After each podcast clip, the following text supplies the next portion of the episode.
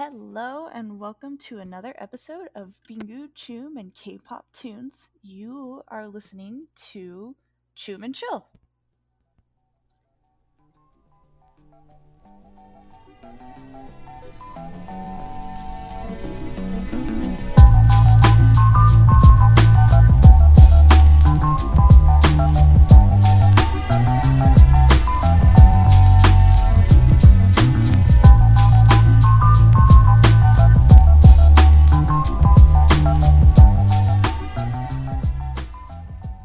So this episode's gonna have a lot going on, so I'm just gonna jump straight into it. Uh, but in a once in a lifetime feat that has probably only ever occurred one other time in my lifetime, I'm watching multiple K dramas at once. And I didn't just stop at one drama, two drama, or three.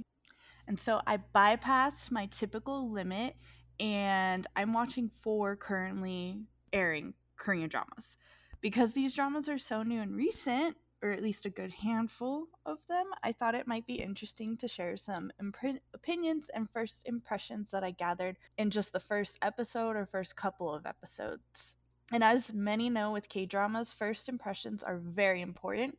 For some, they make or break the drama, quite literally. While I've never been the one to start a drama without the complete intent of finishing it, because I'm not the kind of person that likes committing to something if there's no possibility I'll like it at all. Even though, that being said, there's been a lot of handful of dramas that I've just randomly stopped watching in the middle because I end up getting to a point where I don't like the show and don't want to finish it. Uh, but anyway, I've seen quite a bu- few people drop the drama after the first or second episode, which is really what determines whether they'll like it and keep watching. And that's just a general factor of Korean dramas themselves. Dramas tend to air two episodes a week, and so they have those first two episodes to basically snag you into the story.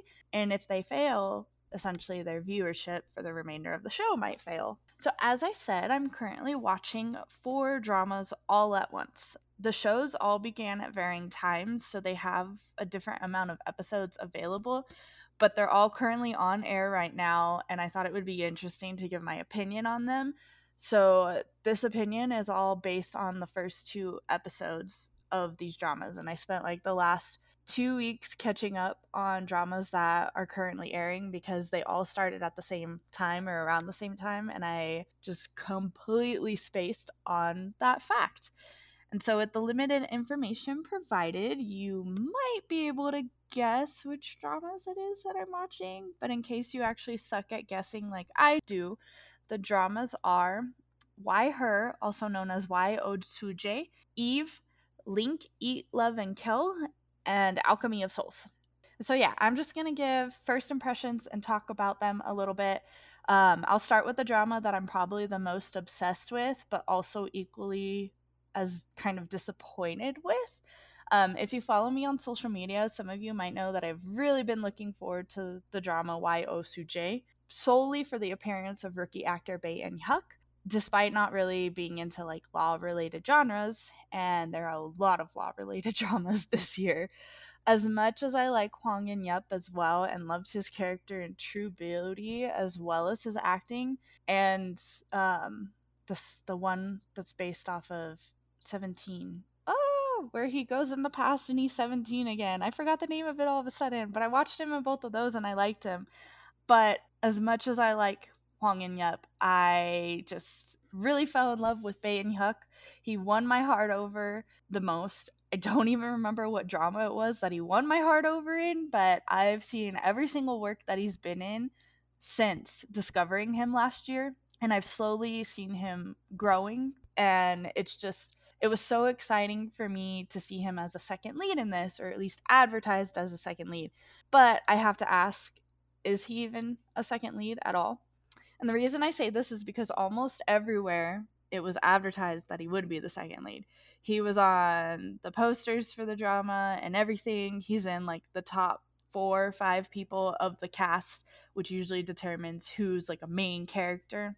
And it seemed to be that he had a pretty important role with his last name being Choi, and obviously, without giving too many spoilers, being related to Choi Tae-guk, head of TK Law Firm, in some way. Yet he hardly has any significant time in the drama so far. His appearance has been very limited, and after things get rolling after the first episode and some background on Oh Soo-jae that sets up the story, it seems like the main focus is Gong Chan which as the main lead is totally understandable. I get it, not complaining about that, but I do think there's a huge gap both emotionally and professionally between Gong Chan and Oh Soo-jae that makes me really wonder if the romance in this drama is absolutely necessary so, besides my initial disappointment with their direction, the story goes romantically, Gong Chan's character, and Choi Yun San's lack of appearance, my other initial reactions to the drama include curiosity over Soo-jae's background that turned her into the cold, hard woman that she is today, and how she climbed her way to the top, and why her goals seem so TK oriented despite the clear sexism she faces and all the enemies within the firm that surround her. Also, despite my feelings on the romance, I do think it'll be fun to see how a cold and calculated female lead such as herself will open up because it does feel like she has quite a bit pent up inside her to let loose that can maybe use the comfort. Uh, though I hope the writers don't make it completely out of character and drop the ball because I do like that she is a, a strong female lead the way that she is. And it would just seem out of character for her to just kind of do a 360 like that. And then there's also curiosity with how far she's planned ahead for her goals and what appears to be the personal vendetta, because it, it's quite clear after she barged into the meeting and outwardly proclaimed that she was the backbone of TK Law Firm, which isn't technically a lie, but it clearly rubbed Chairman Choi the wrong way. She basically marked herself as a public enemy, public enemy number one. And after So Young's jarring death, and when I say jarring, I literally mean I jumped in my seat when she fell from the rooftop and the blood spattered all over Soo-jae, everything just seems to be put in motion to go absolutely wrong for Soo-jae at this point. As though that death were the turning point that conveniently fell into Chairman Choi's lap when he wasn't really looking for it. Like he probably had a plan on the side, because I definitely don't trust the guy, even though he raised Soo-jae into the lawyer she is. Don't trust him. So that was a lot on why Oh Soo-jae. I apologize for rambling so much, but the my my thoughts for the first two episodes were kind of all over the place because there was a lot going on and there was a lot of jumping around and a couple of flashbacks that kind of set things up. I do think the drama is going to be interesting going forward. I'm just really upset with Bae In Hyuk's screen time, so I don't know how much I'm going to be invested in it because romance aside, I really just wanted to see him get screen time and he hasn't gotten screen time. He gets like 8 minutes per episode of the 1 hour show. So, that's that. Second drama on the list um, that I'm equally obsessed with at the moment is Link Eat Love Kill. So I went into this drama for one, Moon Ga Young. I really like her as an actress, and two, something more lighthearted. Of the dramas that I'm watching, everything is really heavy, and I started this one last, even though it's second on the list, and I really thought just from the synopsis that this was going to be a fun and kind of comedic romance with a missing sister backstory and the closure coming from that due to an emotional link between two lead characters. And I really thought it was just going to be a show where two people happened to share the same feelings with each other. Um, and maybe with some light sprinkling of poorly timed cliches that make it cringe, like the standard K drama tropes. That's what I thought this was.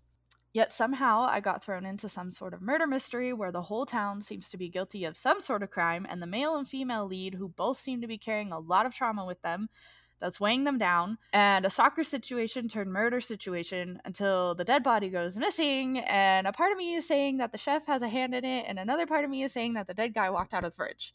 That's what I got into. So I guess I really overlooked the whole kill part of the title with having expected this to be a comedy romance about two people linked together, but that being said, I'm very much enjoying the dark humor, and I think that the first two episodes are packed with a lot more crime as well than I was initially expecting. I also think that the flashbacks in the drama are well timed with information that's needed to be revealed to the viewers to understand the future situations that are happening. Um, and I like that Moon Ga Young and Yeo Jin-goo's chemistry is just like off the charts so far. Like they have really good chemistry and I I can't help that think that though this drama has so much more to offer, especially since the stalker plotline hasn't ended quite yet, even though it isn't like the forefront of activity. And there's Gi-hun's past and his twin sister's disappearance slowly unfolding as the background story. I just think that there's more that this drama has to offer.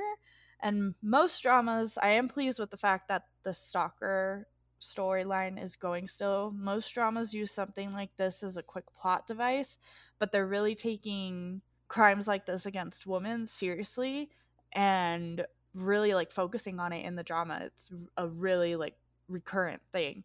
And I like that they're also delving into the trauma after Dahyun's attack. That just seems very natural. Like a lot of shows will have something like this happen and maybe have a little section of the episode that's dedicated to the after effects of what a stalker attack can do. But they've really made Dahyun's personality mix in with that. Like that's not something that goes away. So I was just really impressed with that part of the drama. So my main hyperfixation with this drama is who is the culprit to Gi-hun's sister's disappearance because the whole town just seems sketchy and there were way too many people that were sharing nods and glancing at each other the night the town was searching for his sister and I just really find it odd that Dahyun's mom and grandma conveniently knew how to clean up a body so easily, which is something that her monologue also points out. And then my other one is the curiosity behind how the link began and why it began.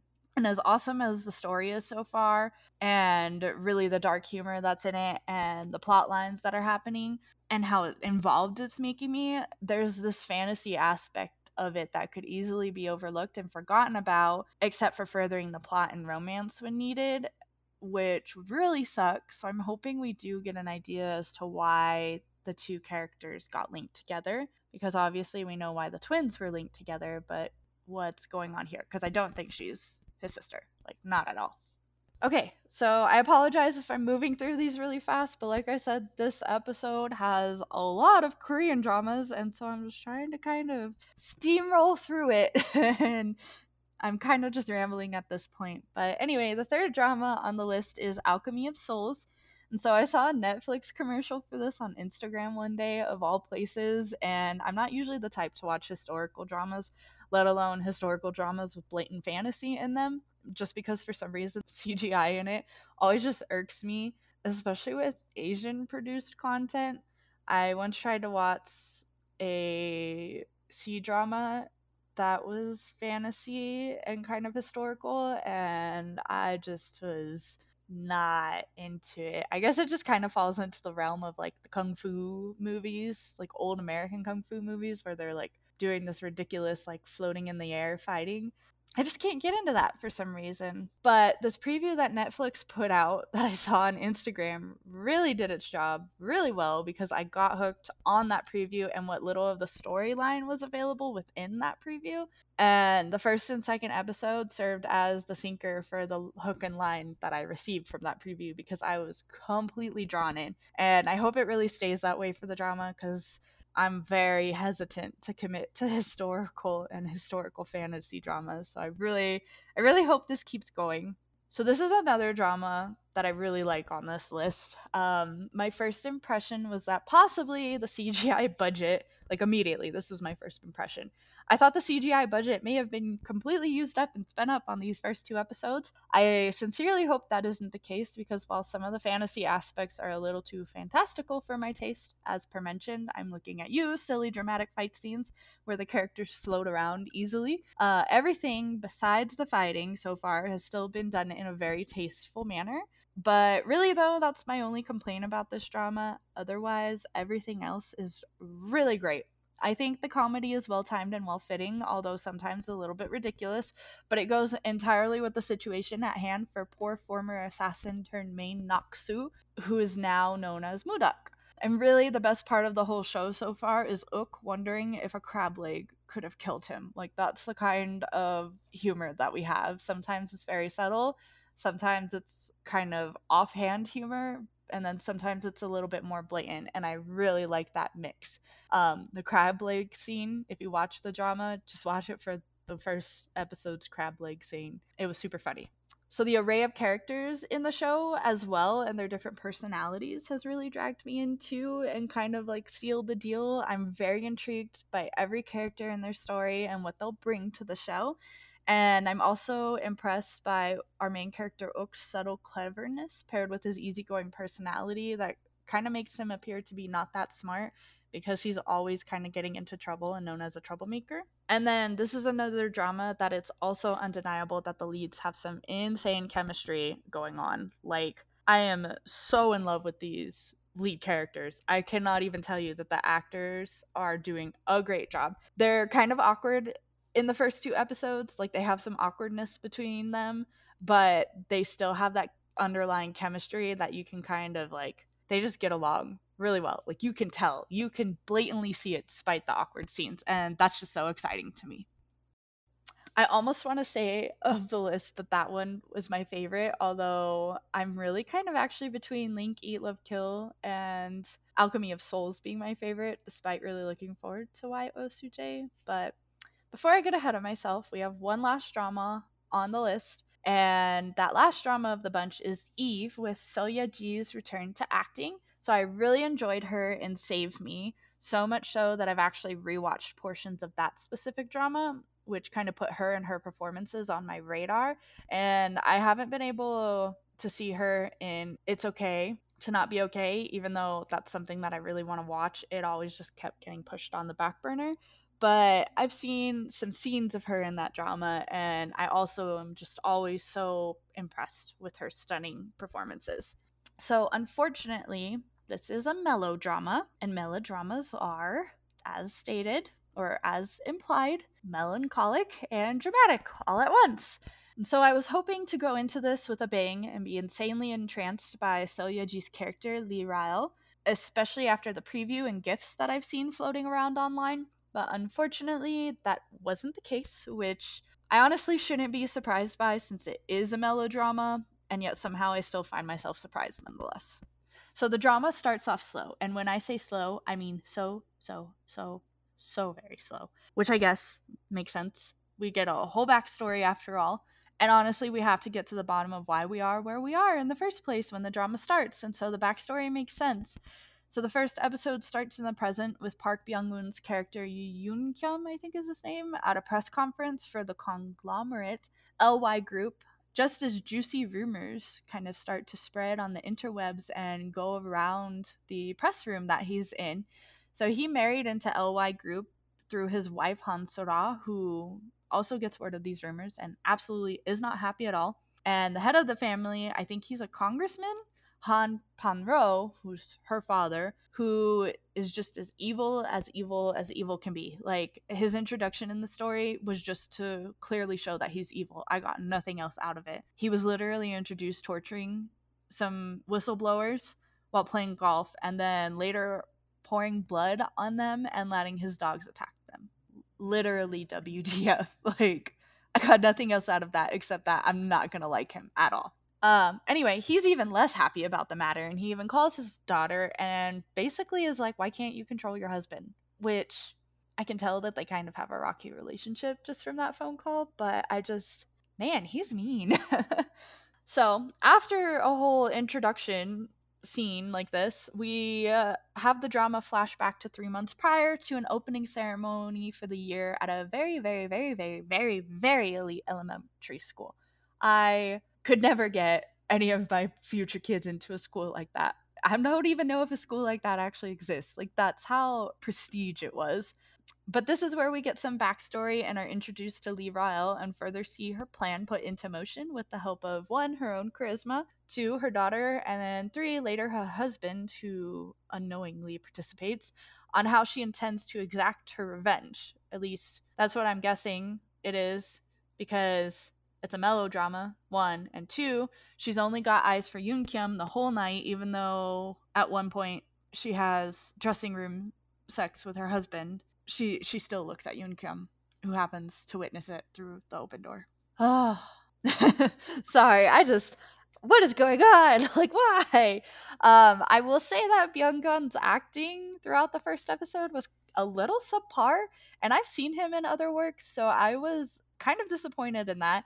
He seemed constipated the entire time, even while staring down the goddess that is Seo Ye-ji. And then after the events of the night kind of unfold, we get another flashback from the three month flashback to a 13 years prior flashback that gives us even more backstory concerning the 15 year old Rael at the time and what got her to the point she's at now with this whole revenge coming into play and how she got her nasty scars that are covered by some very pretty tattoos and why she has eyes for only one man that isn't her husband. So there was a flashback within a flashback and that that just drove me crazy. Sorry.